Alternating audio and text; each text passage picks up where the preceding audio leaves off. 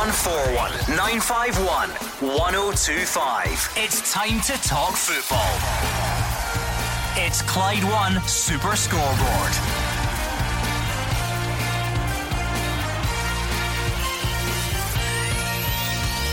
Good evening and welcome to Clyde One Super Scoreboard. Jermaine Defoe won't face any punishment for an alleged dive as Steven Gerrard bites back at Steve Clarke. Oliver Burke is hoping his Celtic form takes him back into the Scotland squad, and Derek McInnes says he's proud of Aberdeen for keeping up with Rangers despite difference in resources. I'm Gordon Duncan. Joining me tonight is Gordon Dalziel and Mark Guidi. Yes, managers at war, referees still getting it in the neck, and some cracking midweek SPFL Premiership games. Rangers go to Pittodrie. Can they beat Aberdeen for the first time this season to keep their title hopes alive? And for Celtic, will they steamroll managerless Hibs at Parkhead tomorrow evening? Yeah, looking forward to a big week, and then obviously we've got the Scottish Cup ties at the weekend, Gordon. So a lot to talk about. I'm sure we'll still be talking about uh, the four penalties at Ibrox at the weekend, uh, which I witnessed. I was there and uh, with Alison. So not a lot to talk about in the show. It'll be interesting tonight. 01419511025 is the number you need.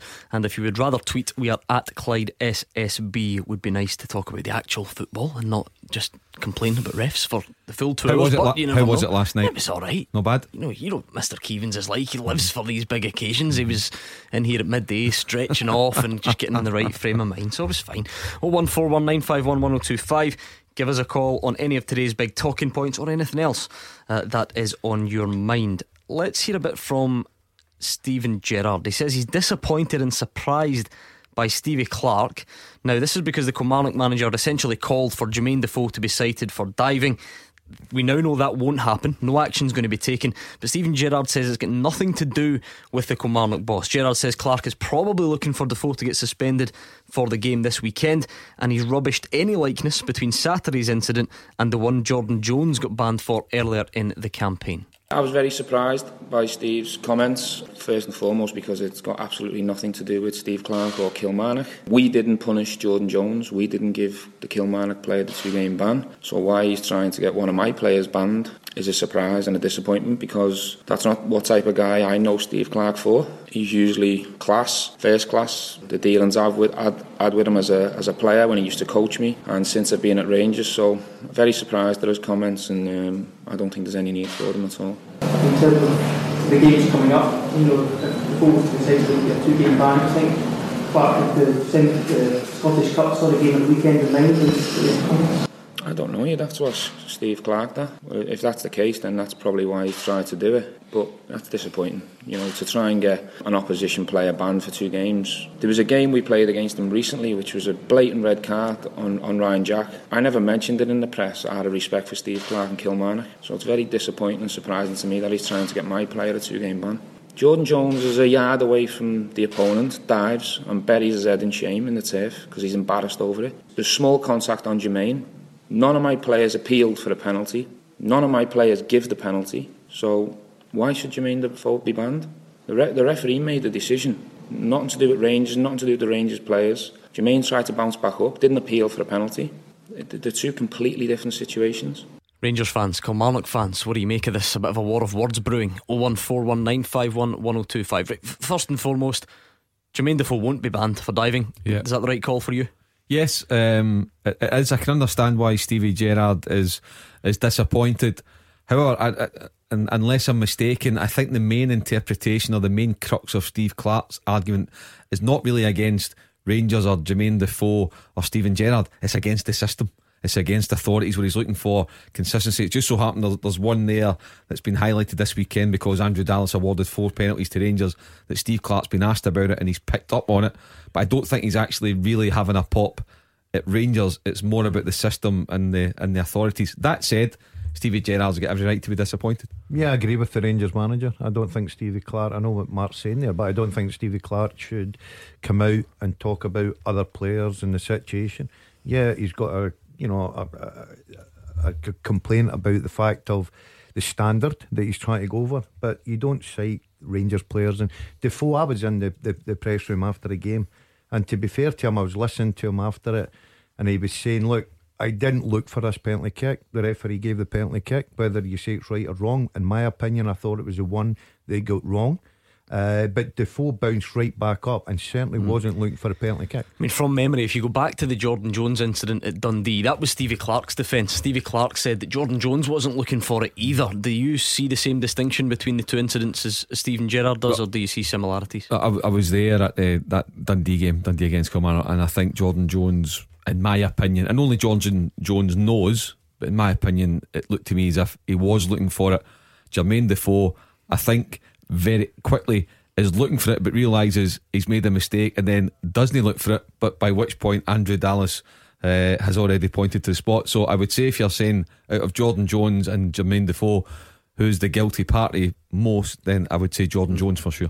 Um, what about the, the overall picture here, Gordon, in terms of you know when managers should and shouldn't talk about other teams? Because Mark makes a good point in that Stevie Clarke has had a, a long running battle, if you like, with the SFA's disciplinary system. He was talking about inconsistencies, but other managers, other fans, they don't tend to like it when you hear a manager of an opposition club trying to suggest that your player should have been punished. Is that something that we could perhaps do without? Yeah, I think so. Um, Stevie Clarke's got every right to have an opinion, uh, but I think his opinion should be about whether he wants to have a pop at a referee. That's fine, but keep it within your own club. As Steven Gerrard said there, it's nothing to do with Stevie Clarke about Defoe at the weekend. Absolutely nothing to do with him. It's not his call. It's not his player. Why is he coming out and putting the spotlight on Defoe? If he's got you know, a, a, a gripe, then say about his own team. Talk about, you know, what happened and what, what the decisions were with Kilmarnock. Not Rangers, not Celtic, nobody else. Of- Concentrate on. Some people might be torn on this one, Mark Guidi, because if we want to improve refereeing standards, then people should voice their opinion and, and, and point out inconsistencies and, and talk about things that they think should be improved. However, going back to last week or whenever it was, you know, we had the summit and the managers all got together. Stevie Clarke wasn't there, incidentally, but that's that's by the by. Um, is is there a responsibility on clubs to to, to maybe stop fueling these things? D- d- does that happen? You know, if Stevie Clarke doesn't make those comments yesterday. Um, you know, it it doesn't keep it going for an extra day. But then on the other hand, is he right to point out the inconsistencies? It's a bit of a balancing act. He is. I think if you're a man, what you've got to remember with managers, where you're Steve Clarke, or, or and, and one thing I've got to mention about uh, about Saturday when you get Celtic supporters, oh, that's it, they're out to stop us getting eight in a row and da da da. Listen, Celtic one of the victims on Saturday. St Mirren were. St Mirren are fighting for lives to stay up. So if anybody's the victims here, it was St Mirren. For managers, whether you're trying to get into Europe, get in the top six, avoid the drop, when you are seeing referees consistently make mistakes, it must be very, very frustrating. Gordon Dalziel's been a manager, he'll know what we're talking about more than us. Um, what gets me, and I think if I was a manager, they would say, see if Andrew Dallas or, or any referee that you feel has wronged your club or wronged your team actually come out and held his hands up. I think that takes away a lot of the heat and takes away the focus of the story rather than us still talking about it for days and end. And why referees or John Fleming, the head of referees, can't come out when blatantly there's been mistakes made on Saturday and say, look, now people might say, well, it would be John Fleming about apologising every Monday morning. Okay, I get that point as well. But the other thing where I would have a go at clubs and have a go at players, because you've got to bring a bit of balance to it. And I've said it before managers and players, um, some managers will try and encourage their players to cheat, to con referees, and some players cheat when they're conning their fellow professionals. I've said before, that's where I think Fraser Wishart and the PFA should get in, involved. And that's not fair in referees, because if a player dives and the referee gives a penalty kick, who gets the blame? The referee gets slaughtered for not spotting the dive. The player gets off scot free. So that's, I think, players, managers, and clubs have got to offer a wee bit more protection and a bit more honesty in the game to help referees rather than just slaughtering referees week in, week out. 01419511025 is the number that Scott in Possil Park has dialed. Hi, Scott. Hi there, guys. Um, I just wanted to bring up. Um, I was I listened to Rangers press conference and, that, and I heard Gerrard talking about Stevie Clarke. Man, I think see since Gerrard's come up, I think every every time he's in a press conference, he handles himself perfectly. He says he knows Stevie Clarke from when Gerrard was a player and he was a coach. And I think Stevie Clarke has embarrassed himself the way he came across there, saying about Defoe should be banned for two games and that. And like Gerrard said, it's absolutely wasn't it Rangers that banned uh, Jordan Jones? He complete it was a complete dive he done, man. Yeah, I agree with that. I, I, I- it's going back to the days when I was involved in management as well. You always concentrated on your own stuff. You didn't talk about other players. You didn't talk about other clubs. If Stevie Clarke wants to complain about referees, complain about his own decisions. You know, I don't know how he can he can come out and even try and defend Jones because everybody knows it was a blatant dive. I think the problem with that is, whilst you you know you're, you're keeping you're keeping yourself right. You're only talking mm-hmm. about your team. People then interpret that as being you know sour grapes because you lost a game. Um, whereas if you're talking generally, you're you're perhaps trying to boost overall refereeing standards. Did, you not buying that? No, because I think I think especially this season, and there's an argument to say, you know, the referees have got decisions wrong. Yes, we'll, we we all know that they're humans. They try their very very best, but I think that football clubs managers nowadays find it very easy to deflect the blame away from their performances, maybe picking the wrong team, the wrong tactics, and they just go after the referee.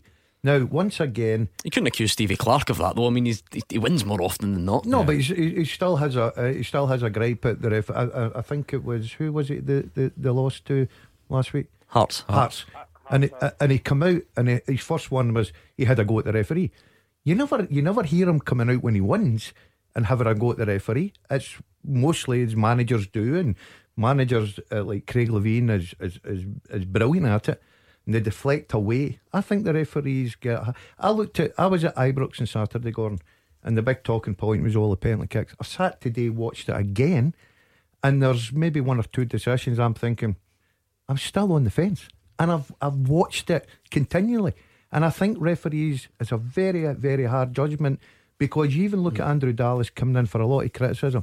The third and fourth penalty kick at Ibrox wasn't given by the referee, it was given by the assistant referee who was up looking along the 18 yard box, and that's what his hmm. job is to help the referee, and it was him that called mm. the third and fourth one. I mean, I don't think we should ever lose sight of the fact that it's clearly a very, very hard job, and if any of us or anyone you know tried it, we'd, we'd, we'd find out just how difficult it was. Having said that, can we not still appreciate that it's a tough job, but acknowledge that the standards need to be higher because you, are a, a, famous defender of referees on this program mm-hmm. You must still admit that we need to try and get to a, a, stage where the standard is better. I think I think the referees will admit that as well, Gordon. I've I've watched them, and I know it's a, a, a joke in here. I've watched them in the gym. I've watched how their fitness, everything about, and they work very very hard at the game, and they take it very personally as well. They go they'll go home at night. They'll study it. They're honest guys that will say, probably called that wrong. But the game's changed so differently now. You know, it's so much quicker, and you know, there are people looking for that just that slight advantage. And sometimes, you know, you've just put right on the spot. As I touched on, people are looking at Andrew Dallas on Saturday. His decision was the fact of the advice from the assistant referee for the third and fourth hmm. penalty kicks. Would not, say, for, not for the Defoe one, of course, though, which you said shouldn't have been a penalty. I, th- I, I thought that was never a penalty. Even watching it, and I looked at it, and I thought that's not never. But how many times are you allowed to get these things wrong? I read Bill Leckie's column in the Scottish Sun yesterday, and I thought Bill, as well known as a St Mirren, a genuine, proper St Mirren supporter, uh, talking about Andrew Dallas, and I thought a lot of the point was a very balanced column. It was an excellent column. And I'm sure Bill would be echoing a lot of the thoughts of managers and players and supporters around the country about their clubs. But at what point, when you assess, and we are assessing Andrew Dallas, at what point do you actually say enough is enough in terms of this guy's standard of refereeing? Another thing I, would say as well, an analogy I would put on if you are a striker and you keep missing chance after chance after chance after chance, week in, week out, but the manager still plays you. At what point does it not become your fault? Because clearly, for whatever reason, you've got a crisis in confidence. You maybe not up to it for that, but you've something going on. At what point it doesn't actually become the striker's fault? It becomes the manager's but, but, fault for playing. What point, Mark? Then do you you take it and and look at it in the sense of how many games has this referee managed? And he's had a lot of good games, but the ones that get highlighted as the decisions. But Gordon, I have to say, and I'm I'm not. This is nothing against Andrew Dallas because I think I know him as a person and I like him. Knowing his dad, a lot of respect for his dad as a referee and as a person. But I've watched, and this is not about Celtic or Rangers, so let's clear this up right away. I've watched Andrew Dallas over the past couple of years at games all around the country, Gordon, from Hamilton to Ross County to, to Motherwell to Kilmarnock.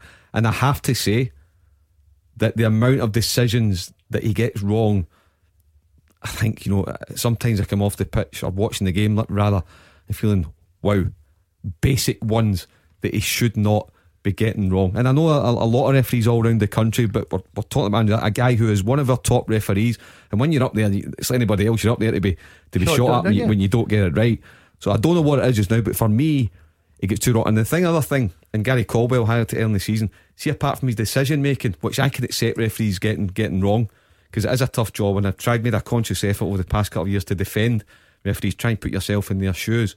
But the thing that gets me about Andrew Dallas, which is very simple to put right, it doesn't need a lot of work, is his mannerisms on the pitch, the way he manages himself on the pitch and his dealings with players and managers, and that needs to be improved as well. And seeing if he improves that, I think that might go a long way to to, to, to help them manage a, a, and referee a game properly. But it needs to But- it needs a lot of work in his game. What, what's your opinion of that then? What what what is his? He's too confrontational, too aggressive. I've n- I can't remember Andrew Dallas ever in a situation like diffusing something. You watch his mannerisms all the time. He's always confrontational looking. He's got that look about him where he's going for players with yellow cards or red cards. I've never actually seen Andrew Dallas approach a player, diffuse a situation, have a wee smile. Now I might be wrong, but I've never seen it. You see other refs doing it, and I know they're they're not there to entertain and be the class clown, but there's a time when you diffuse things and you settle them down, and he's not get that in his locker, and that's something he has to introduce very quickly. Fraser's a Kilmarnock fan in Kilmarnock. Hi, Fraser. Hi, how you doing? Not too bad. What's your take on this then? Are you are you backing your manager? I, I am, yeah. I just completely disagree with everything that's been said there. I think Steve Clarke's just looking for a bit of consistency here. I don't know if you remember back to the start of the season when Killie were playing Hearts and Gary Dicker gets sent off um, for a, a tackle that was just, it wasn't even a yellow card, never mind a red card.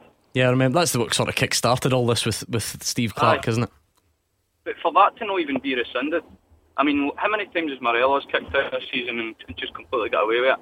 There's been the old fun game at Aberdeen, it got overturned. I mean, I just think there's so much inconsistency with the referees. I think that's the biggest problem with them. They're always going to make mistakes, which they're only human. But to, to, for the inconsistent, for the fact that they, they changed one week it's a sending off, one week but, uh, it's not a sending off, and then the next time uh, one card will get rescinded, the next one won't for the exact same thing. I just just think there's so much inconsistency, and that's exactly where Steve Clarke was coming from. Yeah, And Gerrard completely took, his, took uh, Clarke's comments the wrong way. I don't think he was intending he was against Rangers. It just so happened that it was a Rangers player that it happened to.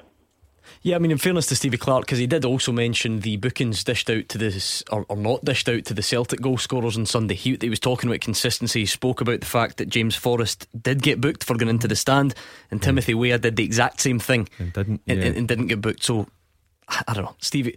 I would. Ex- it's one of those where you would expect. Uh, Kilmarnock fans to sort of back Stevie Clarke, and if you're a Rangers fan, you think, "Whoa, hold on, I'm a bit uncomfortable talking about us like See, that." see, I would I would back Stevie Clarke as Fraser touched on there about um, Gary Dicker, for instance. If he comes out and speaks about that, and he's not happy with decisions, he's not happy with the refereeing standards. I totally agree mm. with that. I've, I've not got a yeah, I know, but, but people then say managers are bound to do that because they're always looking after their own self interest with those incidents. Yeah, but you don't highlight another team that's nothing Yeah. whatsoever to do with you, Gordon. And, and and people may agree, may disagree, but that was just for years and years as part of coaching management. You concentrated and you respected your your fellow mm. managers and fellow teams, and concentrated in your own, you know, your own team. And I think that's where if he comes out and has a go, fine. I, I, I like listening to Stevie Clarke; he's doing a terrific job. But don't bring up J- uh, Defoe. It's nothing to do with. Final word to you, Fraser. Yeah, well, it, as you say, it's, it's very out of character for Steve Clarke to actually do that. But I, ju- I just think it's complete frustration but in, hi- in his part of the amount of decisions that has kind of went against Kilmarnock this season. So, but as I say, I it's not like him to get involved with that. But I can, as a Kilmarnock fan, I can completely understand where he's coming from. All right, thank you to Fraser in Kilmarnock. There's absolutely no doubt we'll get back to this before the night finishes, but we're about to hear from Oliver Burke. Um, so, Celtic fans, a very simple question for you. What have you made of his initial impact at the club? Let us know. We'll get to that after the travel with Amber. Clyde One Super Scoreboard with Thompson's personal injury solicitors. Great results for Scottish accident and injury victims for 40 years. It's Mark Guidi and Gordon Dalziel here with me, Gordon Duncan, on tonight's Clyde One Super Scoreboard. You can give us a call or you can send us a tweet at Clyde SSB. I like this one from Gary Simpson. Gary's an idealist. He says, Can we please have a week where we don't discuss referees? It's so boring. Change the record, please. Gary, 0141 951 1025. That's all I've got to say because the place is lighting up with people wanting to discuss referees. You want to change the tune? You can be my guest. Let's try. Oliver Burke says he's hoping to work his way back into the Scotland squad after settling quickly uh, at Celtic. The forward hasn't played for the national team since 2017. He says the standard of the Scottish Premiership is as good as he's come across in his career. Yeah, it's definitely a huge platform, an amazing club. It's uh, an amazing achievement for me, and uh, I feel very privileged and proud to, to be wearing the jersey and uh, and to be stepping out there. It's uh, an amazing feeling, and I hope I can continue and um, keep giving the performances and giving my all. Yeah, I'm I'm really eager. I mean, um, it's something that I, I have my my eyes set on, and um, I really want to be back involved with it. But we'll see what happens. I have to perform, and I have to show that I'm capable of playing international first team, and we'll see what happens. But I'm enjoying my football. I'm focused at club level right now, and um, and whatever happens, hopefully we'll see. What do you make of the, the standard that you've come into, maybe of your teammates, but also of, of the league and your, your other rivals? Yeah, I think the standard here is is no different. I think maybe just as good. Um, the standard of players and the quality within the team is amazing. you say it's as good. You've obviously you've played at a high level in England. You've played at a high level in Germany. As good as, as good as yeah, as good as that. Yeah, quite easily. Yeah, definitely. Question for you Celtic fans is very simple. What have you made of the early stages of Oliver Burke's Celtic career? Have you been impressed? And what are you expecting over the coming months, Gordon? Yeah, I have been impressed with him. I think he brings something really different to Celtic. Uh, bags of pace, good strength about him. Um, he's just one of these boys that, you know, he's he's had to come to a club. He's had to settle in. He has to get his career back on track, and that's by playing games. And he's got good competition there, so he'll be on his toes. He'll know he knows that he needs to work hard day in day out to make sure that he's going to be a first pick. But I think he's a, I think he's a big plus for Celtic. I think he's he's been a, a good signing so far. Gone. Oliver Burke, yep. yeah. I mean, I think when when when he signed that, I said right away, I think he's got the potential to be a really good signing. I remember him very powerful, very direct, very pacey. Um, you know, and I think he was un- unfortunate at his time with Scotland that supporters and, and, and, the media we were guilty of turning him into Gareth Bale. You know, when they'd only like one or two caps, so that was very unfortunate. But I think now he's also learned a lot from his time in Germany and at West Brom in terms of um, you know not being in a team, not playing every week, and now he's enjoying the fact that he's more involved at, at Celtic, and uh, even this early into his tenure in, in Brendan Rodgers' team, I would imagine that if Celtic can get a deal over the line permanently, that they would look to do it. And I think for the player as well, if he had the chance to to come north on a permanent basis, I think that'd be right up his street. Oh, I mean, the finances is the obvious one, isn't it? I mean, look at the, the fees he's gone for in the past. Whether West Brom could command such a fee now, who knows? But um, if they don't go up, if, if West Brom don't go up, uh, does they put them? Uh, sorry, in such a, a high bargaining position. position. So, yeah. look, Celtic have paid nine million pounds for for Odsonne Edouard. If Oliver Burke continues to progress, he fits at Gordon. So you could see them maybe like sign him for for six or seven. And two or three years down the line, they sell him for 12 or 14 and, and West Brom are on a cup. Mm. Uh, right, Scott's a Celtic fan in Barmulloch. Simple question, Scott. What have you made of Oliver Burke so far? Um, I'm not convinced he's an out and out centre forward. I think he's more of a more of a, a wide player. What makes you say that? Um, I, I, just don't think that he makes the right runs. I think I was on last week. I spoke about him. I think it was before the, the, the home game last week, and I said that I didn't think he makes the right runs. He doesn't drop deep at times when he should be dropping deep. He doesn't go across the front line. I think he'd be a far better player being allowed to play wide on the left, running in and cutting in on people. Mm.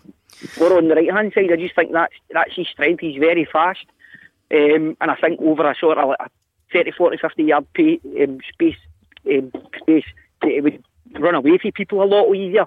I think at times we, we play the we, we play we're that pedantic at times across the back line that we don't have a good quick out. Well, I know James Forrest does it, but James Forrest cuts in all the time into the middle and there's no space. There's plenty of space out in the wide positions, but James doesn't use them. So I just think that Oliver be a good player there. I, th- I think he's actually, I know everyone's talking about the centre forward wasn't his natural position. I think he's a handful there. I really do. I think that what happens is defenders are terrified of his pace, anything over the top. Um, I, I, I wouldn't play him in front of James Forrest because I think James Forrest is a, a better out and out winger. and uh, he's been terrific, James Forrest. Um, but I think Well, he- what sets him apart in that area then? His delivery or uh, uh, and plus the fact I think he's added goals to his game as well over the last few seasons. Um, he, you know, he's a very intelligent player, James Forrest. I know that sometimes the Celtic fans are divided uh, with Forrest, but I, I really like him. I would play. yeah, two seconds, Scott. I would play him in front of um, Oliver Burke. I think Oliver Burke through the middle. I think centre halves don't like the fact that he's he's a strong lad. He's got bags of pace.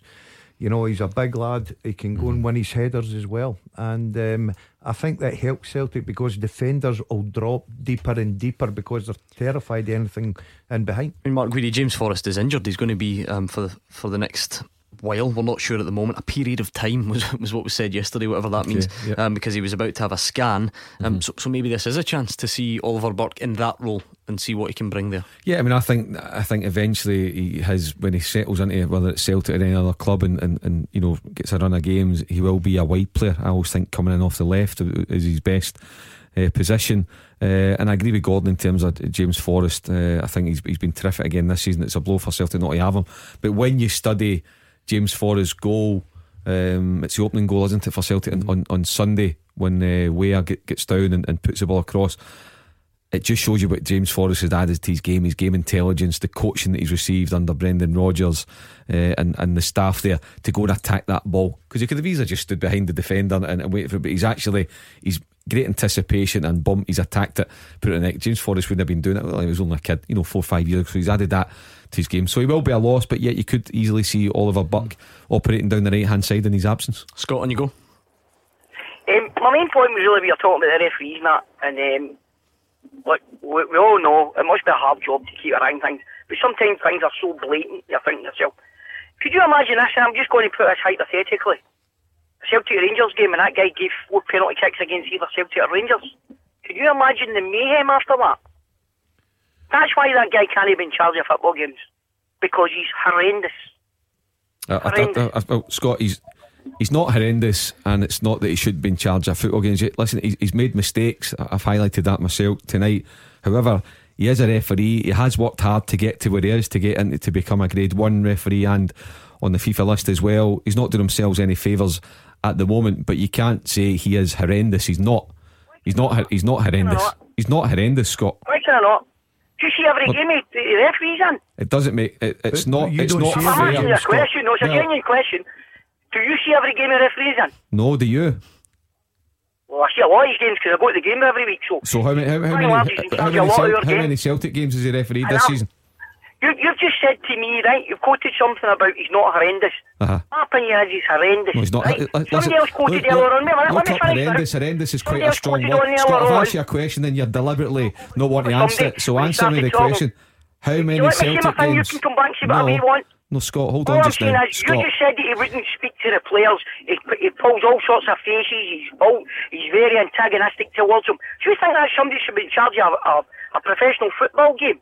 yes, I do, but he can certainly improve on that. But just to go back to my point, he's not horrendous. You said you've seen him a lot. How many Celtic games has he refereed this season that you've watched live? Couldn't tell you. I don't look at the referee. I look at the guys that are on the football So pitch. he's that are horrendous, but you don't look at the referee. You've just contradicted yourself, Scott. You should really move on. You've contradicted yourself. You sound like you've got a witch hunt against Andrew Dallas, to be honest. I sound as if I've got a witch hunt. How do you work that Absolutely. out when his, his, his decisions are horrendous? Because you've not you've not backed up. You said that you don't watch referees. You don't know how many games that he's that you've watched him live, but you say that he's that he's horrendous. If you want to come up with, with facts like I've done in terms of his game management, then fine, that's valid. It's something to be looked at. But you're just picking things out of thin air, and it definitely sounds like you've got a witch hunt. Scott. You've got a witch hunt. from thin air. You've got a witch Am I the only person that's complained about Andrew Dallas tonight? No, but you've I'm got a witch hunt. You should, if you're going to complain about them, somebody, then. Scott, if you're going to complain about somebody, back it up with facts. Don't say he's horrendous. I've seen him a lot. Then you can't Tell tell me you, how I'll many tell you times what, I've I'll seen tell him. you what, I can back up loads of things over the years. But I've I don't asked you to back things up tonight, accusations you've all made, and you can't is back it up. Referees in Scotland are ridiculous. Oh, so it's They're all referees now, is it? I thought you said you don't watch referees, you just watch the players. See when my, when my club loses out in a treble because a referee, a linesman and two assistants don't see a deliberate handball on the goal line, I take notice a wee bit. So we're going back to five Is five that a years good ago. enough fact for you? Is that a good enough fact? But you're going way back. No, you're going way back to something now, Scott. We're talking about the here No, I'm not going back to something. I'm going back Yeah. to. I'm going back to a pro. You've asked me for an instance. There's one in No, I've talked particular. about Andrew Dallas. There's one in particular. Well, what's happened recently, Scott? You've got a witch hunt. You really need to go and take a deep breath. I've got a witch hunt against referees. Outstanding. Because they can't do their job. If I don't do my job, I get the sack. Mm. What happens to them? He just says, oh, that's, sorry about that. Carry on. Well, in fairness to Scott, Mark, you've, you've objected to the, the use of the word horrendous, but I, I thought you were in agreement with him that the standard is at such a level at the moment that something really needs done about it.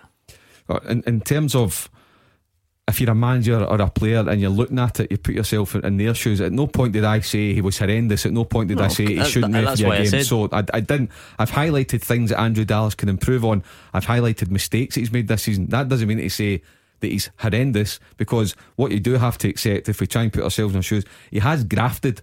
Whether you rate him or not, he's put a lot of effort in to get to where he is. He's gone through a bad spell just now. He's maybe had a bad season overall in terms of his, his standards and level of consistency. But that doesn't mean to say that you just wash your hands of him and get rid of him. He's not horrendous. There's room for improvement, but there's a difference between being critical of somebody and saying they're horrendous. And if you use a word like horrendous, you've really got to back it up. And Scott couldn't back it up. Thanks to Scott and Burmullock. Let's get the thoughts of Thomas in Kilsyth. Hi, Thomas. Hi, Gordon. What's on your mind tonight, Thomas? guys? I've got a few points. I, I heard you saying about the Celtic players, like how how they doing. Mm-hmm. I think a team aware. I, I, I, I think this guy could be a a, a, a great player.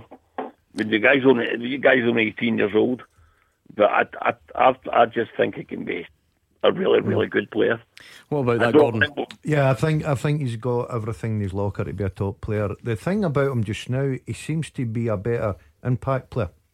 Uh, I was, was it Hamilton? It was Celtic Hamilton uh, last week when he he came on. He started the game, and I was so looking forward to watching him.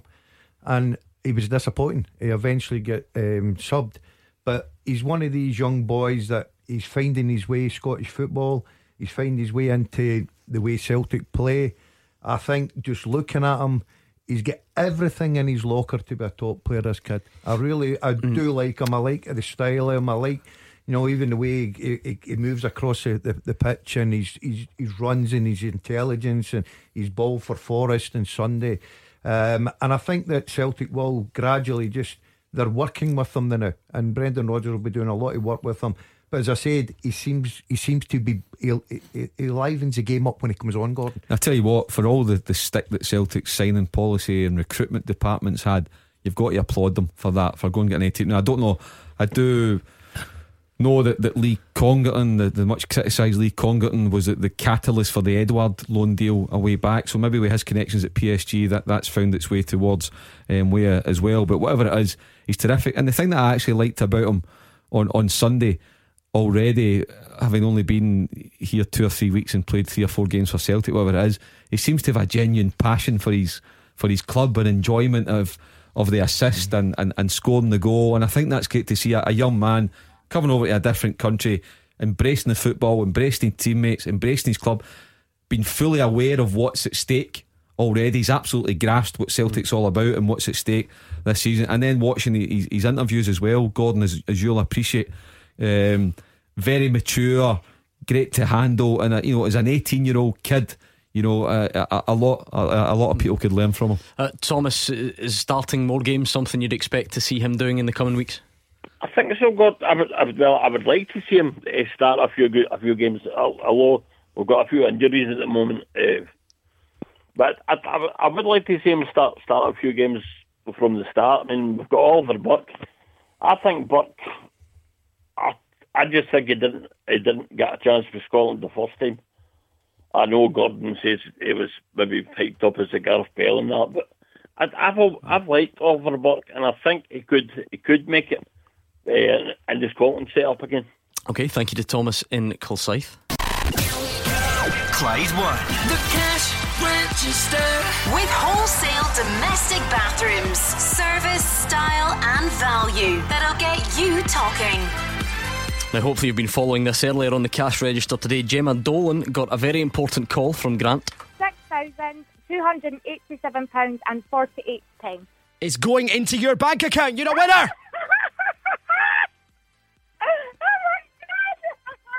Oh my, I'm, um, I'm going to buy a horse trailer. trailer because I've got, I've got a horse. Do you know, that's the most random thing anyone's ever said to me. I'm going to buy a horse trailer. There we go, our first cash register winner. So we've started a brand new game, and at 8 o'clock in the morning, there'll be a new cash amount from across the Hits Network. You could win up to £10,000 in Clyde One's cash register. If you answer the phone within five rings, uh, when Grant Thompson calls you after 3 pm. So to register, all you have to do is text yes to 61025. It's £2 plus your standard message rate. Here's key part. Make sure you're listening to Bowie at breakfast at 8 o'clock because he'll tell you how much you could win. Write it down, keep it safe, make sure you remember it. The full T's and C's and online entry are on our website. Get ready to win big with Clyde One's cash register. Clyde One Super Scoreboard with Thompson's personal injury solicitors. Compensation. They know the score. Talk to Thompsons.com. It's Gordon Dalziel and Mark Guidi here with me, Gordon Duncan, and tonight's Clyde One Super Scoreboard. Uh, things kicked off talking about referees, as you can imagine. The phone lines are still going mental. If you want to talk about other aspects of football, we'd love to have it. Stephen's on Twitter about Oliver Burke says, For a guy who's not really played a lot for a 21 year old, I've been very impressed. Not sure if Celtic could get him full time based on the fees. However, if Celtic can get him for under 10 million, they won't lose out on that investment long term. Scott agrees. He says uh, he's been impressive so far. It's 0141 951 1025 on the phones. Paul is a St Mirren fan from Paisley. Hi, Paul. Hi there, how's it going, guys? Um, first time caller, by the way. All right, what made you call this week then? Need I ask? Uh, n- no, do you know, I'm actually okay with, with, with it's, it's football at the end of the day, you know. Um, the thing that I'd quite like, and it would probably make it a wee bit easier to bear, um, and I don't mean pulling referees or, or the guillotine, you know, but maybe after the match or whatever, a wee review of some of the decisions they made.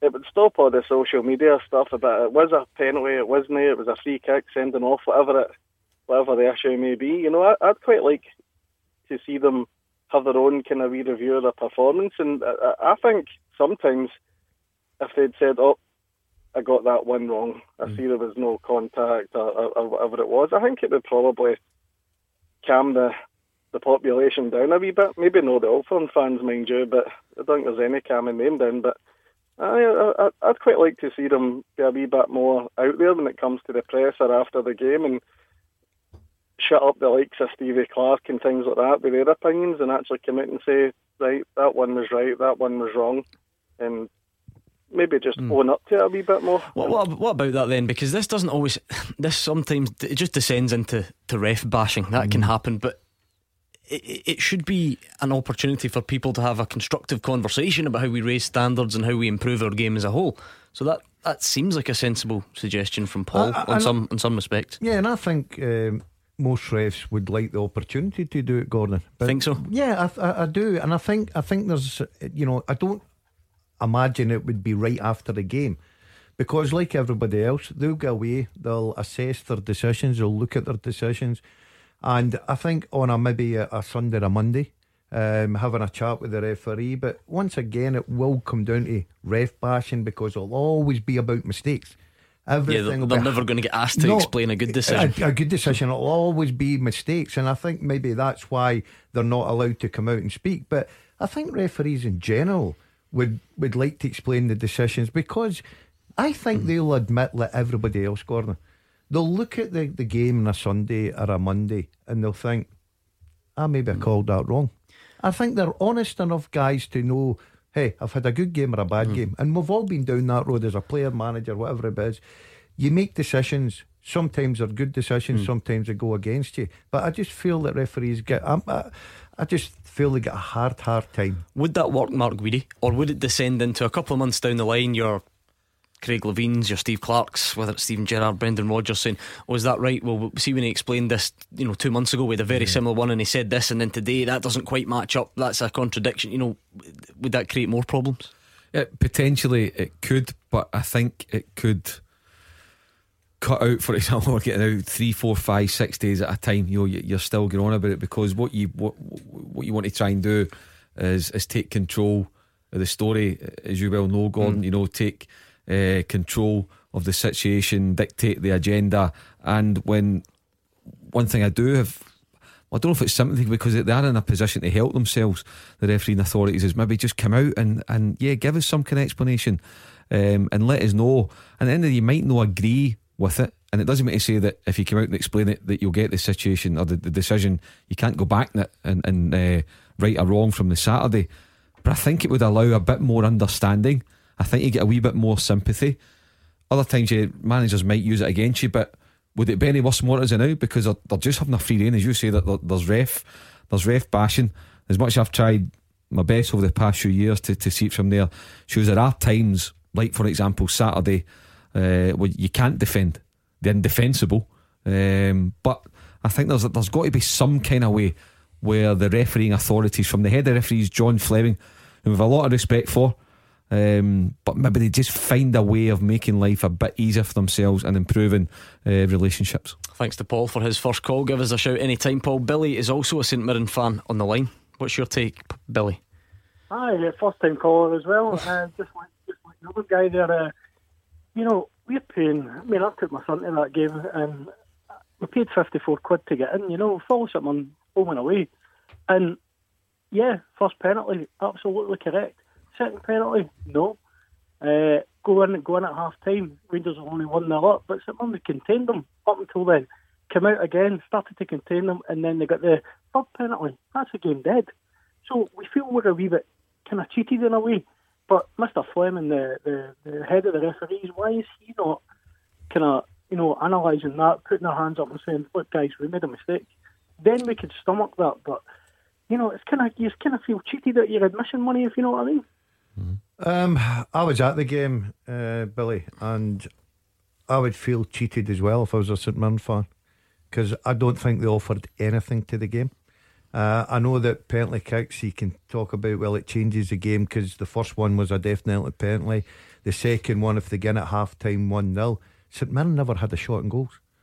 Didn't have a shot in goals. There's no threat, nothing about them. Um, and all the all everything their performance was taken away with the fact that everybody's talking about the penalty kicks. St Mirren are bottom of the league, and after watching them on Saturday, I know why they're bottom of the league. And Billy, when you talk about feeling cheated, I wonder what you made then of former English Premier League referee Dermot Gallagher's assertion on telly yesterday that actually three out of the four were, were correct. Well, that's a guy that's getting paid for full time referee, and then he's not very good either. And that's going back to Gordon's point there. I did feel cheated, but I felt cheated by the referee, not by the game. Someone actually played some decent passing in that first half. So Steven Gerrard just basically gave it all, you know, uh, Rangers didn't play very well because actually someone contained them. So I think you need to take your blue tinted glasses off a wee bit there, Gordon. Well, well, okay, Billy. I think we'll all have different opinions, but the the league doesn't lie and where you are, how many points you have got, and basically, I think Allan McGregor would have probably had the most comfortable afternoon he's had in a Rangers strip for a long, long time. Um, and that's the reason why you are where you are. And and to me, unless something improves very quickly, you're going to be in the championship. Thank you to Billy on the line. Scott's on Twitter and he says, What did the guys make of the linesman's performance last night? I've never seen a linesman out of position watching the game rather than looking across the line, and we thought our officials were incompetent. There you Is go. that West Ham Liverpool. Full time, I biggest and fanciest league in the world, whatever you want to call it. Still happens, doesn't it, Gordon? Yeah, and uh, we can go back to the argument about the referees down there are full time. Uh, will that help? People say it will. But you look at an English league and they still make mistake after mistake uh, week in, week out. Beat the Pundit. With goals in the Scottish Sun, the SPFL and EPL latest every Monday, Wednesday, and Saturday. I feel like we're getting close to the stage where we offer special brownie points if you can call in with a point not about referees. But listen, it's up to you. 0141951 1025 is the number you need to dial right now for Beat the Pundit. You'll take on Mark Guidi or Gordon Dalziel. You could win yourself a sign ball if you know your stuff, and you only have until the news at 7, so be quick. 0141951 1025.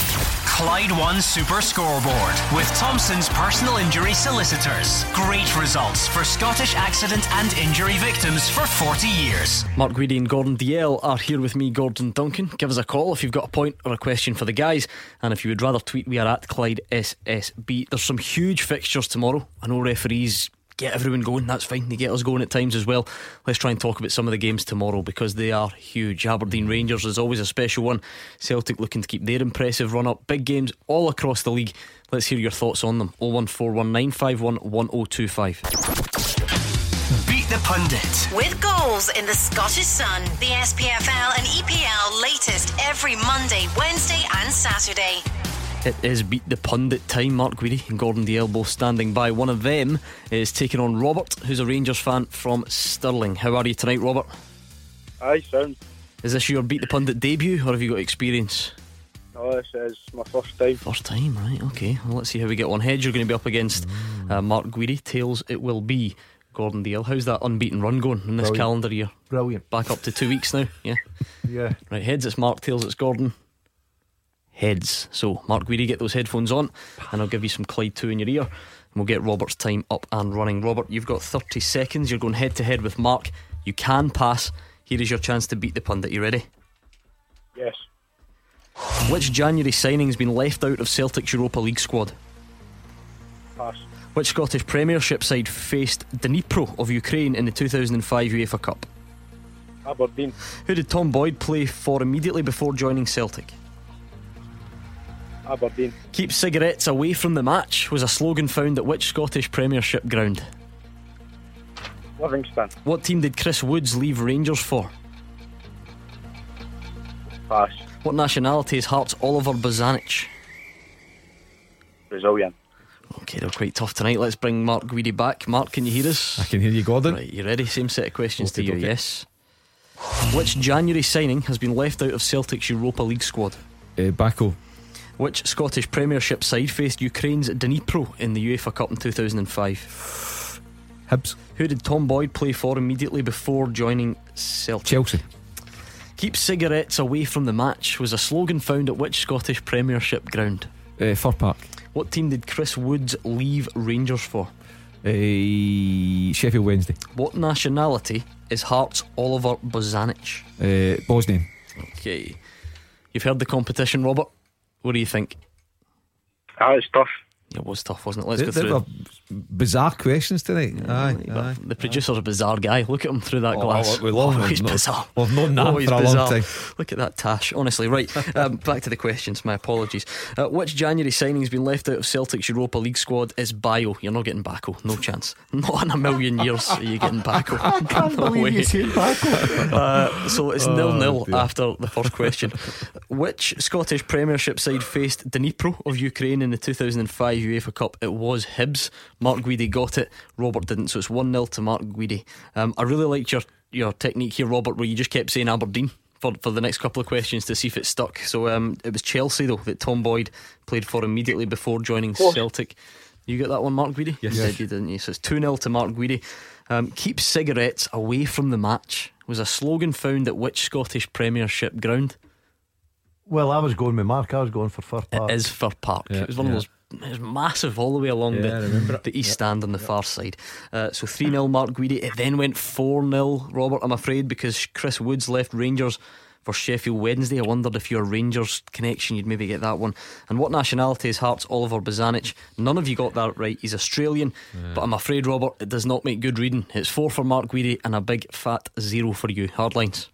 Right, thank you. Good Unlucky, man. Robert. Unlucky. That was Robert in Stirling. Um, hopefully, your pals give you a bit of stick for a zero. That's the way it has to be. If you come on here and take your chance and you get a zero, come on, Never you had expect a a bit. zero. Better than, did you get Dazzles a matter of interest? I got five. You sure? Yeah, yeah. You got I Dnipro? thought- Did you get the Dnipro one? I thought they were quite easy actually. You'll, you'll have known keep cigarettes away from the match. That's well, a stick on. Well, put it this way: I'd have beat Robert. I won't argue with you there. Okay, 01419511025. Tomorrow's games. Let's start with Aberdeen against Rangers. Oh, thank. Always a fantastic fixture. Um, Aberdeen fans, let's hear from you. Rangers fans, let's talk football. 01419511025. Any of other any of the other games for tomorrow as well. Derek McInnes says he's proud his Aberdeen team are keeping up with Rangers in the league despite the difference in resources. The Dons boss says he's happy with the strength of his squad after the window, um, but believes Steven Gerrard has also done some good business. all the games we've played, both teams have been without key players in them. You know, again, we uh, have players that we've dealt with recently, picked up results when we've been without key players. So that's the, the importance of having a good squad. You know, we've come out of the transfer window maybe a bit tighter in numbers, but you know, I feel as though with the players coming back, um, we have got enough strength there to try and deal with the, the challenges ahead. I think Rangers have made a couple of good signings. I think um, Rangers have really got a strong squad, you know, a good squad. I think they've done a lot of good work this season. So, um, you know, the resource they have. So it pleases me no end that despite all these um, differences that have, advantages they have to, um, in terms of size of squad, money they can throw at the squad and spend, then it, it pleases me no end that we're still in and around them and, and um, certainly try to um, compete against them. And hopefully, as I say, we can do that tomorrow night. Thoughts on that game tomorrow? A belter. Uh, looking forward to it. Um, I, I think Rangers need to go and win. I just get the feeling that Celtic have got the bit between their teeth now. They're in a rhythm. They've got great options, a lot more dyma- dynamic um, up front, keeping clean sheets as well um, at the back. Um, so I think Celtic are going to take a bit of catching, and if Rangers are to try and take it, you know, as, as close as they can, or even one I'm not ruling Rangers out. Um, I think they need to go there to Pittodrie to win tomorrow night. But uh, a tough, tough game. Derek McInnes' team, very good as well. Good options for them. And as Derek says too, you know, Derek has managed to do it for five years, season in, season out, uh, with Aberdeen. And uh, I think he just keeps showing and showing what a right good manager he is. I think the interesting point for me will be the formation that Rangers go with tomorrow night. They went with a diamond on Saturday. And I don't think I've watched it against Kilmarnock. I've watched it on Saturday against St Mirren. I don't think it's a particularly shape that the players look comfortable in. And when Candeias come on in the wide areas and they went to, you know, two wingers, they looked a lot better aside. And I think if you go up there to Pittodrie and you play a diamond in there, I think it could cause you problems in the full back areas. And I think it would fit into Aberdeen's tactics. Do, So do, do you go with the two up top? Do you play Morelos and, and Defoe Gordon? No, no, I would leave. Uh, I would leave Defoe uh, on the bench. Really? Yeah, Yeah. yeah, yeah. I- I Do you would. agree or disagree with that? 0141 951 1025. Um, I mean, I can you can see both sides because it was a big signing that you imagine was here for these types of games. But at the same time, have Rangers not yet found an optimum way of, of getting him into They the team? don't see. I don't know if they work on it. Football is a lot different now. In my day, that you worked with a partnership up there, you worked together. You know, one was going short, one was going long. Defoe and Morelos play miles apart from each other. Miles apart from each other. Uh, Defoe, for me, looks like he still needs games. He needs games to get up to the sharpness and the speed of of the game. And I think uh, Davis is the exact same. I've not been impressed with him at all in the middle of the park since he's come up to Rangers, and that was his two big signings. I.e., that's why he changed the system on Saturday to get them in at home against St Mirren, who are sitting bottom of the league.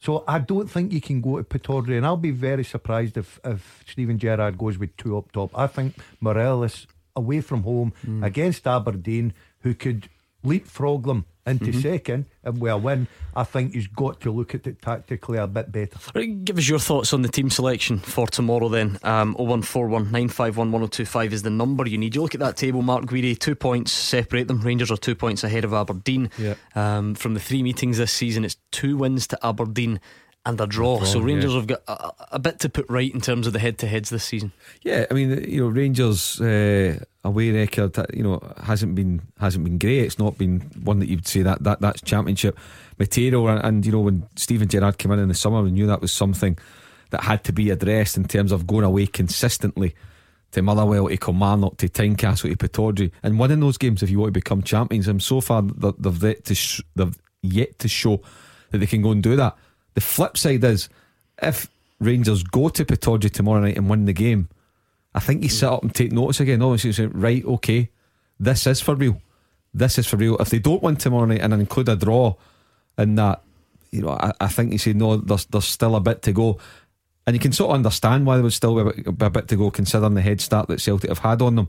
But when you come so close and you beat Celtic in the last day of, of the season, or sorry, before the split, for, for it to be potentially be ruined four or five games later, and particularly for the board to have gone and backed the manager with the outlay of whatever it may be 50, 60 grand a week combined to go and get Defoe uh, and Davis, then you know it would be a real sore one.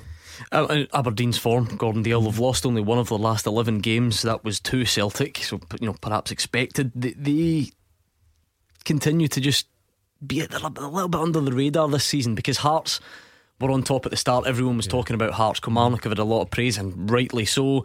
You get the usual attention on Celtic and Rangers. Aberdeen are still right in the mix, but perhaps with a a bit less attention than they've had in the last couple of yeah, seasons. they've, they've sneaked under the radar, as you said, Gordon, and, and a victory at home tomorrow night puts them into second place, which is a, a terrific achievement. And if they go and win that tomorrow night, I would probably say that the league's finished because Celtic at home don't look like they're going to drop points to anybody. I really, you know, every time I go to Celtic Park and I watch Celtic, I've never sat there and thought this could be the day that you, they could lose. They're always in control at home. The big question mark with Celtic this year has been their away form. Mhm. Everybody's had a look at that. But they're sitting six points. You'd imagine that they'll win tomorrow night. And all of a sudden, if, you know, Rangers don't win at Pittodrie, which they're quite capable of doing, if they don't win, you can, you know, Rangers ain't going to challenge for the league for me. Do you fancy who do you fancy to win the game tomorrow night at Pittodrie? Um, I'm going to sit in the fence, man. I think I'll be a draw. And does that does that keep Rangers in it, or do you think it's over?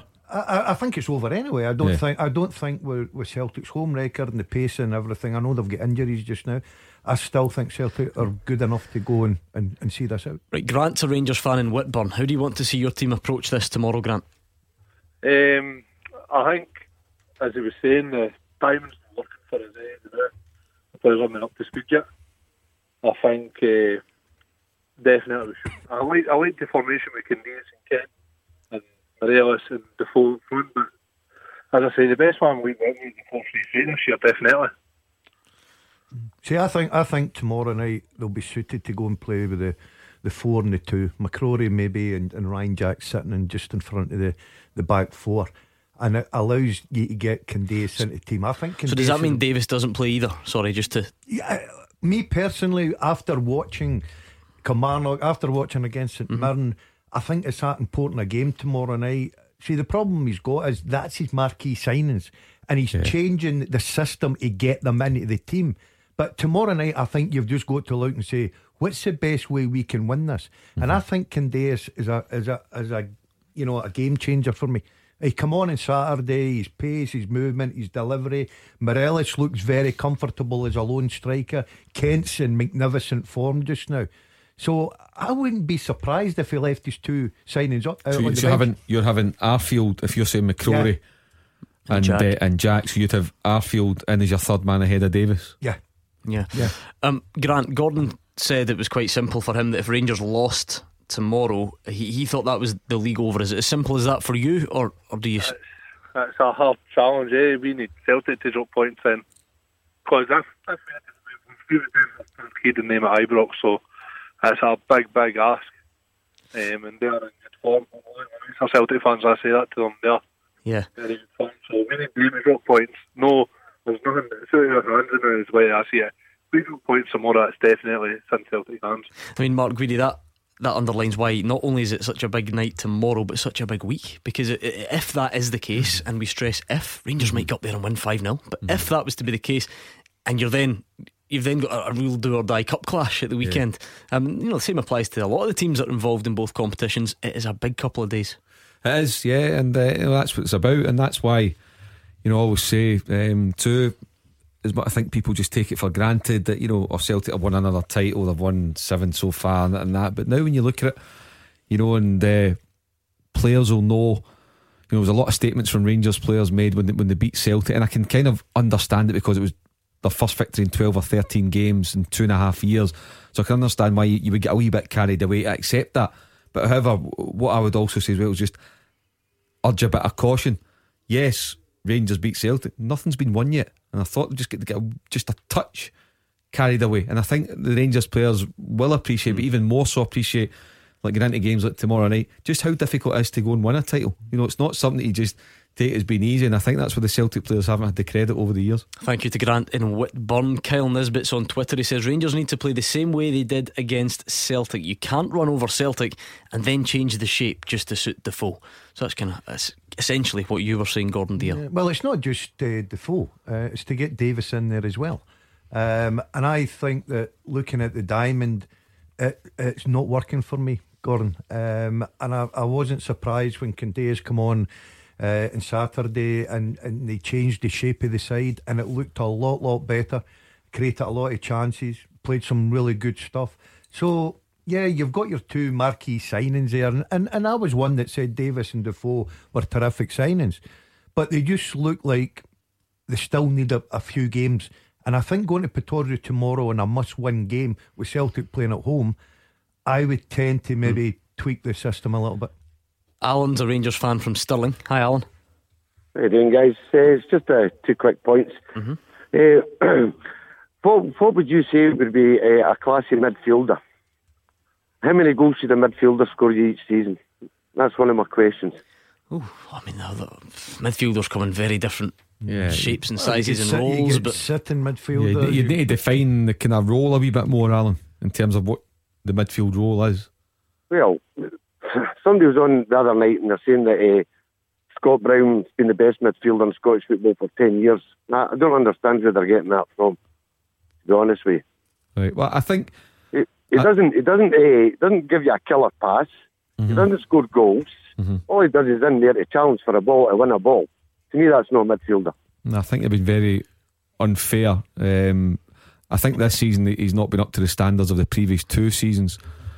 But I think it's been difficult to do that. But for the previous two seasons under Brendan Rodgers, when Celtic have won back to back trebles, Scott Brown, for me, has been absolutely outstanding. He's a current football writers player of the year, he's a PFA player of the year. And I think just to say, all he does is one attack and do that. Yeah, listen, he doesn't provide many killer passes, he doesn't score many goals. You're, you're absolutely right about that. So if you're talking purely about just goal scoring midfielders and attacking midfielders, then yeah, he doesn't tick that box, but that has never been his game and he'd never claimed. But what he does do, he gives Celtic an identity, he gives them a driving force.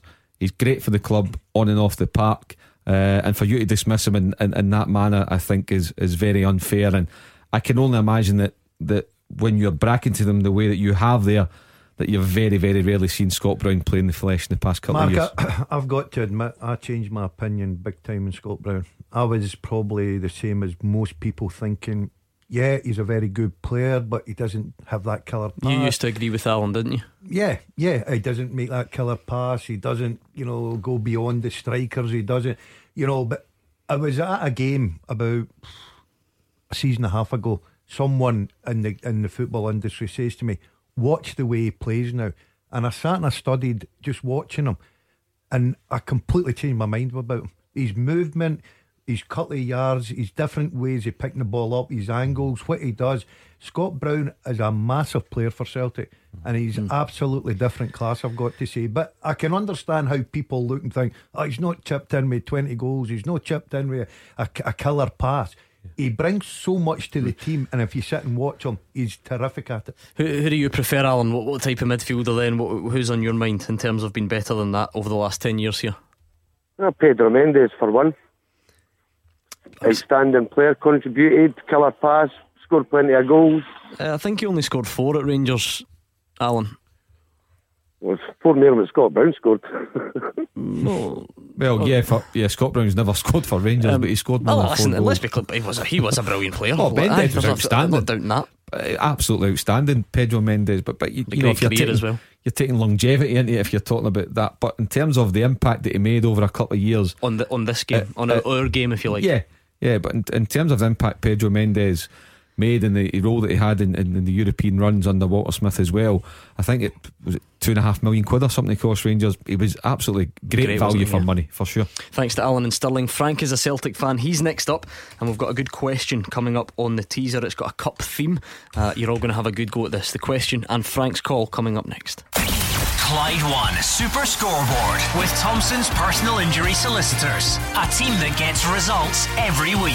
Talk to Thompsons.com. Mark Guidi and Gordon Dalziel are here. They want to take your calls, they want to read your tweets, and they certainly want to answer your full time teasers. So send them in to fulltime at Clyde1.com. Stuart Young sent last night's question in, and he's actually sent this tonight's as well because I felt like keeping them together because they're a very similar theme, very similar question. hear last night. Right, so it, it's relatively simple question. Let's find out how simple the answers are though. Can you name the opening goal scorer in the last 10 League Cup finals? There's a wee trick one in there. That's all I'm saying at the moment. Um, but can you name the opening goal scorer in the last 10 League Cup finals? Oh, so what? James Forrest, Rogic, Tom Rogic. In 2016, Tom Rogic did it.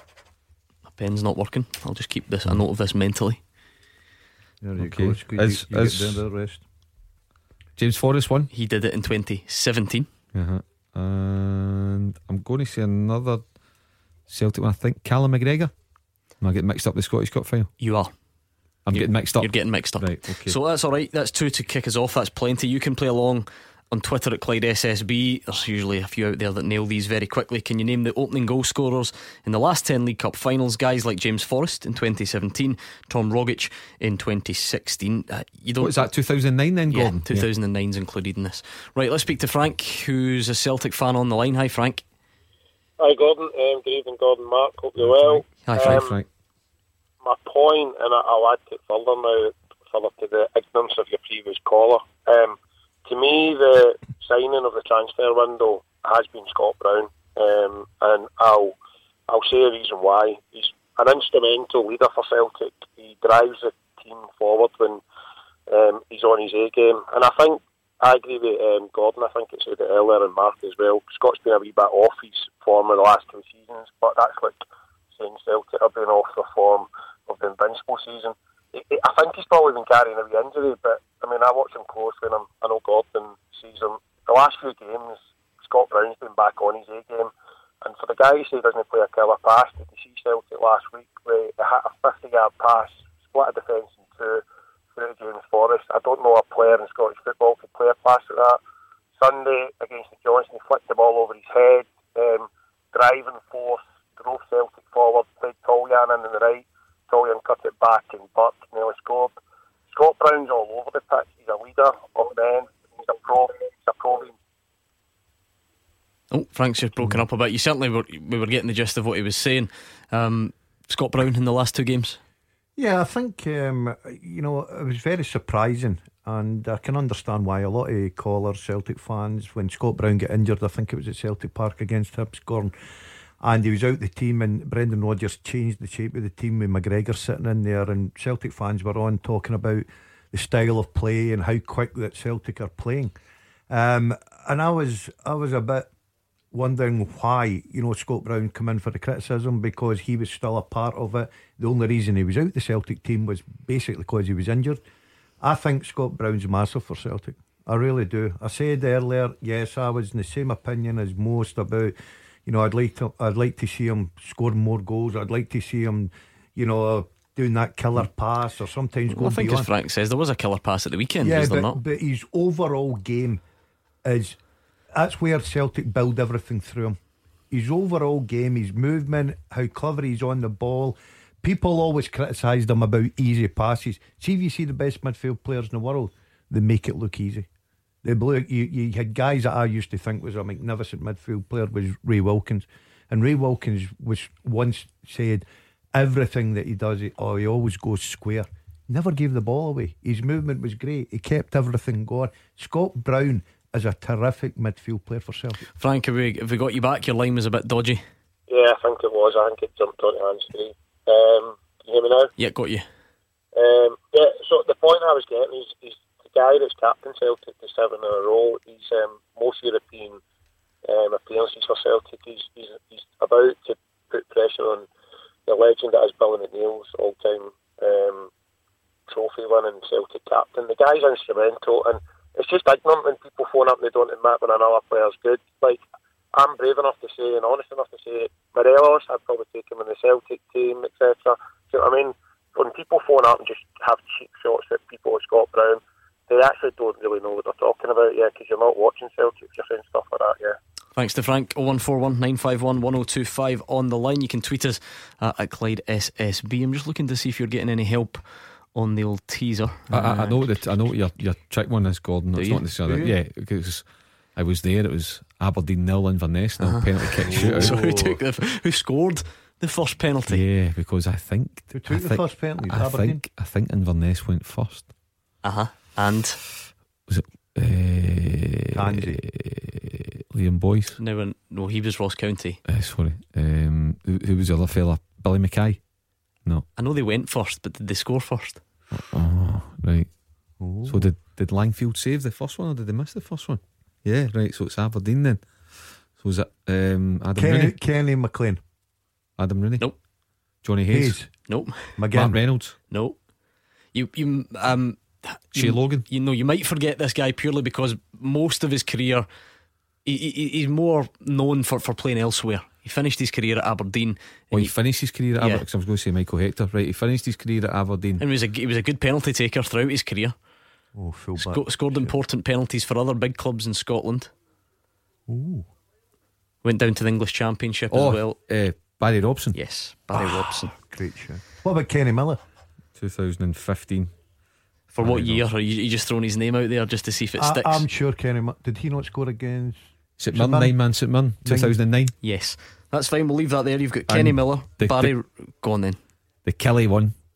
Van Tornhout, Yes, that's a great one, isn't it? 2012. Uh, you're going to squish these. You've got Kenny Miller, Dieter Van Tornhout, Barry Robson, Tom Rogic, James Forrest. So we'll park that for a little while. We're going to speak to John, who's a Rangers fan in Parkhead, very soon. Let's hear from Eddie May um, because the Hibs managerial search is, is ongoing. It's not been one of those, Mark. Usually, when a when a big club's looking for a manager, there are names left, right, Yeah, and centre. Yeah. It's been a bit quiet. The name today is Paul Heckingbottom, former Yeah. Barnsley and Leeds manager. Is that one you can see happening? Perhaps, yeah, it's one you could rule out. I mean, I think you know he had a great record at, at, Barnsley. You go to Leeds United, it's always going to be difficult there, um, you know, because the, the, the constant regime changing, etc., etc. Then they did have the chance to go and get somebody of quality like Bielsa, so you can understand why they took that um, opportunity. But Heckingbottom, yeah, I can imagine him being in the frame. But I think we said um, last week when I was on on Wednesday, God, when the statement came out from Hibs, and then you know it confirmed the inevitable that there was going to be a partner of the ways but with the club and Neil Lennon. That we did say at the time there was nobody in terms of like in this country. I think we thought probably that somebody in a job or you, you look for somebody to go and make a step up. Um, would be somebody like Jim Goodwin. But apart from that, you know there was there was not a a standout. I still think Alan Stubbs has got a shot at it for the reasons that I stated last week.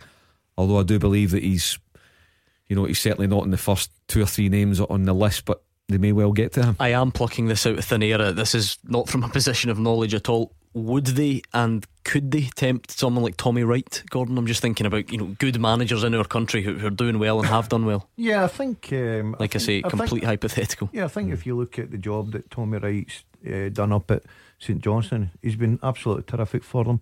Won a cup and everything. Uh, maybe it is his turn to have a crack at a, a bigger club because you've got to say Hibs are a bigger club. uh, you know, not just with their stadium, their training facilities, everything. So it might be an opportunity to go and you know have a wee nibble at uh, Tommy Wright to see if he'd be interested in going to The thing, the thing with that is, though, Gordon, I agree. I think Tommy Wright's a great shout, and uh, I'm surprised he's not, without the greatest respect to St John's, he's not away already. But he's recently signed a new contract, so if, you, if it's agreed, you've just had to pay up Neil Lennon in full, from what we believe. You've had to pay up Garry Parker in full, of what we believe. You then have to go to St Johnstone and maybe give them what 100, 150 grand in compensation. Can Hibs afford to go and do that? Maybe that's why your Heckingbottoms of this world are in the running because they're free agents. Third game in the dugout for Eddie May tomorrow. It's, uh, I think they're uh, down England at this moment in time, uh, speaking to people. So uh, we should have an update maybe by the end of the week, uh, or definitely the beginning of next week. Do you expect still to be in charge for certainly tomorrow and maybe the weekend as well? Yeah, definitely tomorrow, uh, whether Saturday. I think it all depends who they identify and who they speak to, if they can come to an agreement to be the new manager of Hibernian Football Club. One of the defining characteristics of Neil Lennon's spell, Gordon, was the way that they always had a go. Win, lose, or draw against Celtic and Rangers, they always had a real go. Do you still expect that tomorrow? Um, they should because uh, you know under Neil Lennon, I thought Hibs were a very attractive side to watch. I know they lost their way a little bit. They you know, they fell down the, near the bottom of the league, and results weren't that great. But the one thing Neil Lennon always had, he was brave with his players, going to Celtic, going to Ibrox, and it was good to watch. Entertaining games. I'll never forget the one at Easter Road at the last game of the season with Rangers. Um, you know, just uh, great games to even. I know that I don't pay to get in, but I wouldn't have minded paying that day, Gordon. So it'll be interesting to see that Eddie May and Grant Murray, what tactics they develop. Um, and it'll be interesting to see if they can go there and get a result. I don't think they can because I said earlier in the programme, Celtic look very, very much a different side at home. I mean, did all right at the weekend, lost at home to Aberdeen. They did beat St Mirren in the previous game, certainly first half, not what you would expect from, from a Hibs team. Where are they in terms of performance level, Mark? Are they at a level where they can trouble Celtic tomorrow? I wouldn't think so. No, not not at Celtic Park. not with the way Celtic are playing middle to front, and also to to give credit, um, keeping uh, clean sheets as well, which is good considering they're, they're missing the likes of Kieran Tierney and have been missing um, Boyata, uh, another one. So, no, I think Celtic will win that game comfortably tomorrow night. And I think it is really going to be what Eddie May's saying there. I'd imagine that Hibs are going to have someone in place, perhaps maybe not in the dugout on, on, on Saturday. Is it Raith Rovers in the Cup? They've Yeah, got, but, yeah. but certainly to be at the game, to be um, in attendance. And whoever the new manager is going to be, I wish him luck. But one thing I'd be very, very surprised is I don't think they'll get anybody with a better CV uh, than Neil Lennon, that's for sure. 01419511025. Still time to get your call in. John is a Rangers fan from Parkhead. Hi, John.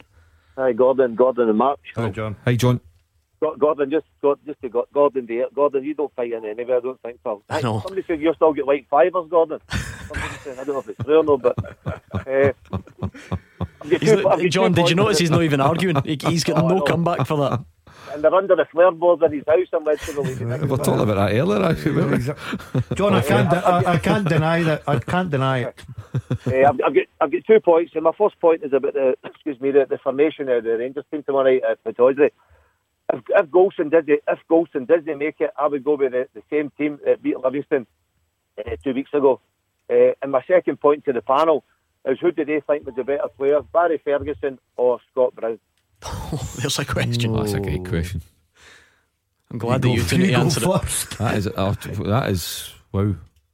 That's because I, I had so much admiration for Barry Ferguson when he played for Rangers to go into that team at 20, 21 years old and dictate it the way he did and take on the captaincy.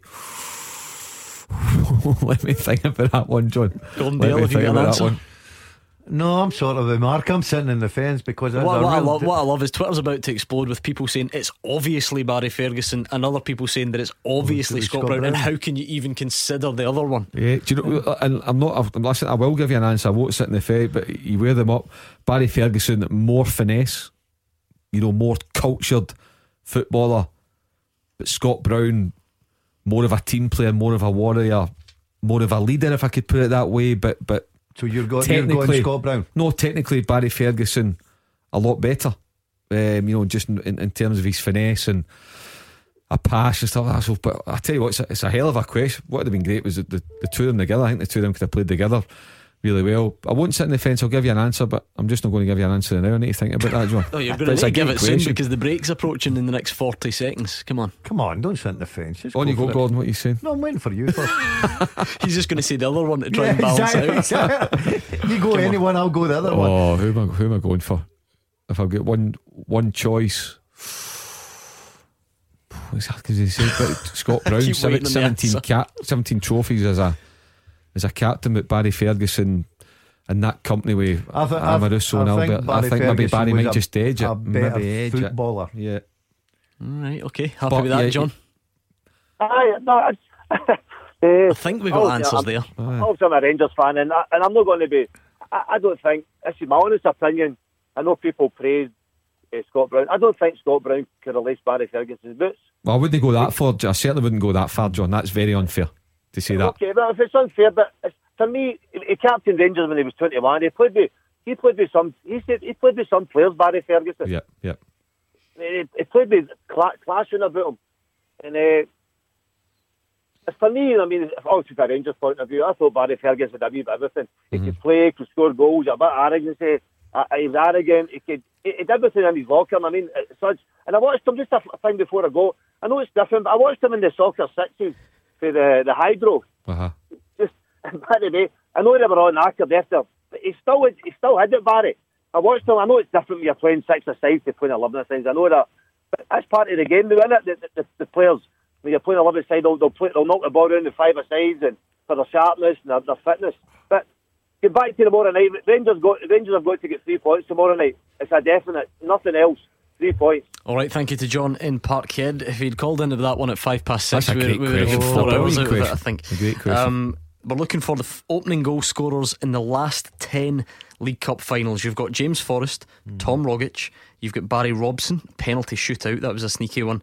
Uh, you've got Dieter Van Tornhout and Kenny Miller. I've got another one. Yeah, the, the most recent one, Ryan Christie. Yeah, Ryan Christie. Celtic Aberdeen. Brilliant. Gordon, got anything else you'd like to add? I'm just going to throw a name. Chris Commons. Nope. Oh yes, sorry, yes, 2014. My Brilliant, apologies. well done. All right, you've only got a few to get. We'll try and get. Eh, We'll try and get them next. Clyde One Super Scoreboard with Thompson's personal injury solicitors. A team that gets results every week. Talk to Thompsons.com. Into the final part of tonight's Clyde One Super Scoreboard. Uh, let's take another call. I'll give you a few more moments on the teaser because Stuart Young sent the question in. Um, but I think I'm going to have to do a wee Stuart's inquiry in before I get the Aye, it's- final list. Uh, yeah. Let's speak to Kevin in the Gorbals. Hi, Kevin. Evening, panel. Hello, how are you? Uh, I'm fine. Um, just before I make my point, I would just like to say, well, uh, Guy Frank, that was on, kind of stole my thunder. Um, but uh, Scott Brown is uh, was a great signing for uh, another two years. And I wouldn't be so disrespectful to say that uh, Barry Ferguson when he release his boots because Barry Ferguson's a, a good player. But up against Scott Brown every every time. I think I know I'd put my money on coming out as a winner anyway. But anyway, um, my point being, I've mentioned this to a couple of my fellow Celtic supporting friends and a couple of mates that are Rangers fans. I said before um, the second half of the season kicked off, I says, wait till you see the amount of, let's call them honest mistakes that are made between now and the end of the season. And uh, there you go, there's four honest mistakes in one game, and we're not even, we're just at the start of February. Do you think they're all mistakes, Kevin? You try to say none more penalties. No, no, I'm not saying that. I think one was a penalty, but what I'm saying is, in the games ahead, wait to see the amount of honest mistakes that are made in Rangers' favour. Yeah, but you, you just said four honest mistakes, and, and then you've said that, that one wasn't a mistake. So how many? I don't, I don't really understand. No, I'm just saying, like, for now, for, for now to the end of the season, wait to see how many honest mistakes are made, and um, those honest mistakes will, won't go in favour of- my team anyway. What make, what makes you say that? Because I mean, I'm sure every team has had mistakes in their favour this season, have they not? I know, but I mean, Stephen Hughes must admit, surely, that four penalties in one game is a wee bit. Um, am, am I right in saying that five in the one game is a world record? I think you are right. Yeah, I think you're right. Um, Uh, I mean, so I mean that's. I mean, if that was, uh, well, Celtic when they get four in the one game, but I mean, it's surely you, you must be sick of hearing me talking. Uh, people going on about the penalties. yeah. I mean, I remember Celtic did get three in one game, didn't they? When they when they beat Pittodrie. Aberdeen. So Yeah. um, I think Willie Young was the referee that day. um, yeah. was that Celtic Park or Pittodrie? It was Pittodrie, and Was I it? think Craig, Craig Burley, I remember. Oh no, I was talking about the nine 0 The nine 0 There was three Oh, there was a penalties. I think day, I it was. remember one away So back. you're right, Kevin. Yeah. Not four. We're, we're one short on that one. Um, I don't know. What do, what do you think, Kevin's? Well, listen, you know, Kevin's surmising, and I know he's getting, he's basically saying there's an agenda against Celtic official, and it goes back to my point that I made at the top of the programme. Gordon, Celtic weren't the victims on Saturday, St Mirren were. And Gordon was at the game, he said, okay, St Mirren didn't do themselves any favours, they didn't have a shot and go, I get that. But, you know, to turn the Rangers St Mirren game decisions wrongfully given against St Mirren in favour of Rangers is nothing to do with Celtic. So I don't get that. You're talking about that referee awarded Celtic a penalty in the League Cup final against Aberdeen. I think that led to was that the opening was that the opening goal, Gordon, that day, or did it make it two? Whatever it was. No, no, yeah, the, Scot- the penalty. It, it, it shouldn't have been um, given either, Kevin. So look, we can only go on a week to week basis. And you know, despite what you think, you can't say for sure that there's going to be decisions uh, given against Celtic or in favour of Rangers or whatever it is you're trying to insinuate because we don't know what's going to happen. We just need to go on what is evidence, and you can only go on evidence once something is taking place. What else is on your mind for tomorrow, gentlemen? Thanks to Kevin and the Gorbals. Looking through the the fixture, Gordon, your your Motherwell team are on a bit of a good run at the moment, are they not? Oh, we're absolutely flying, Gordon. Um, and I'm delighted to see the young guys getting an opportunity. Um, and they're, they've, they've added such a big difference in clean sheets as well. So uh, Motherwell are playing very, very well at this moment. I think all eyes will be on the, the Aberdeen Rangers and Celtic, obviously, against Hibs. Um, to see how they plan out, but uh, I'm looking forward to a really exciting week. Is it Um, Motherwell tomorrow night, isn't it? Yep. Yeah. Yeah, Yep. yeah, and I, I would fancy us to get three points there. Mark Beattie, it's a good fixture card all across the board. is, it's isn't a great, it's a great fixture card, and right, and you know, and Gordon mentioned there the Queen Sheets for Motherwell. I- I'd just like to to, to mention Mark Gillespie because you know big gloves to fill and Trevor Carson, Absolutely, and I think he's actually coped uh, very very well. And obviously the emergence in the past couple of months of of Turnbull, and then more recently uh, Hastie. Um, I think's been terrific and kind of given the Motherwell team a new lease of life because it might have only been three or four weeks ago that people were saying Stephen Robinson under a bit of P, but they've certainly turned things round. That you know, apart from the Scottish Cup defeat to Ross County. Um, I'm trying to think what else is is on the, the agenda in terms of the, the fixture list tomorrow. There's clearly intrigue all across the board. What did you make of Brian Rice's start at Hamilton Accies at the weekend? Yeah, I think it was just important that they, they didn't lose. Ideally, you know, Hamilton and Dundee, one of them really had to win the game. I think probably more so than D, but for Hamilton to dig in, score a good goal, Darian MacKinnon. I've always liked Darian MacKinnon um, as a player. Um, then I think was was good. It was a real hammer blow for Dundee, but for, for Brian Rice, you get in there, you don't lose your game to, to your relegation rivals is, is a more than decent start. Gordon. Yeah, yeah, as long as he didn't lose. And he was at home, so, and it was always going to be a difficult game and uh, a point apiece. Um, both coaches will probably be quite happy with that. Um, but it's going to be interesting over the, the coming weeks because you look at, I think St Mirren, as I touched on, I like St Mirren as a football club. They're a good, good club, but they're in real trouble for me. Mm. They're in real trouble. I don't know how they're going to get out of it. And I think it'll be between mm. them and obviously you look at Hamilton and Dundee for the, the playoffs. Who, who's got Right, what, what, sort of order have you got them in at the moment? Then who's the, who's the most likely to, to break free? Because it certainly looks like three. You look above the gaps now, huge. Yeah, aye, it's it's. I think St Mirren will go straight down. It pains me to say it because a lot of affection for, for St Mirren, uh, my old club when I was a teenager. Um, I think Dundee will get out of it. I think it'll go right down to the wire as in potentially the last game of the season, and I think Hamilton will end up in the playoffs. Yeah, I, I would probably go along the, the lines, uh, unless something dramatic happens. Because we we were talking there about Motherwell. It was not that long ago. Motherwell were in dire, and the manager came under a lot of pressure. A lot of people weren't happy, and and just went on a run and confidence and getting the clean sheets and getting the three points, and all of a sudden they're absolutely flying. But you look at St Mirren at the weekend there, and I know it was at Ibrox. I know away from home, nobody expected them to get anything. I just couldn't see anything that would make me change my mind, thinking, well, you know, against other teams round about them, they'll go and get victories, they'll go and pick up points, they'll go and have enough to get out it.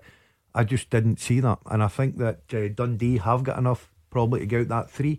Mm. And I think Hamilton will be in the playoffs. I mean, looking at St Mirren at the weekend, though, I mean, a lot of new players signed Gordon, so is it, could you at least give a, I don't know, a bit of sympathy in the sense that perhaps we're still to see the best, not only of them, but of other teams as they try and piece together their, their January signings? Of, of, course, you're hoping that, that you know they all hit the ground running, uh, which I don't think happens in January anyway. Um, you've got to give St Mirren all the credit in the world because they're trying everything to try and get out of this uh, situation.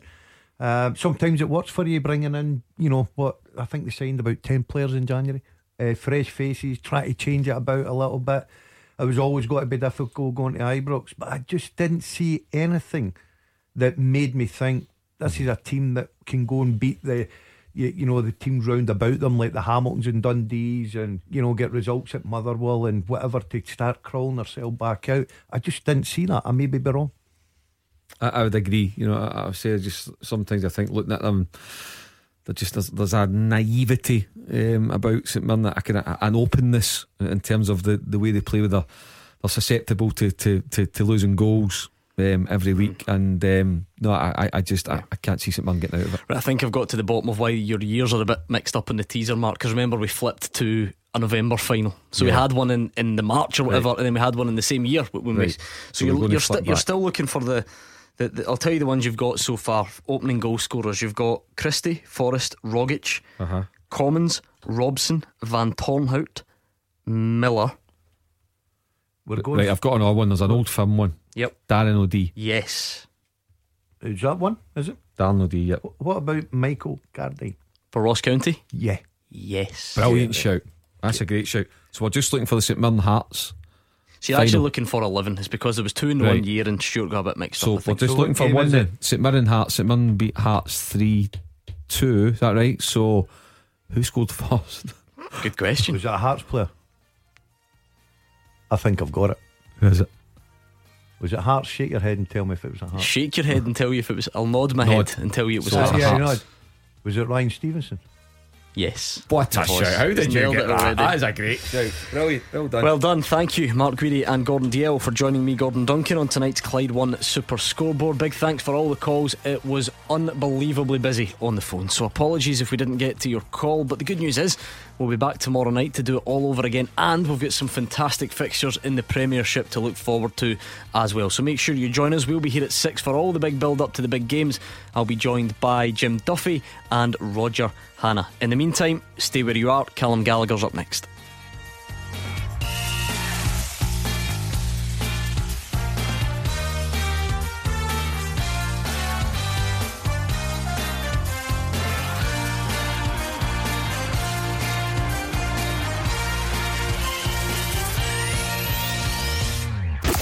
Clyde One Super Scoreboard with Thompson's personal injury solicitors.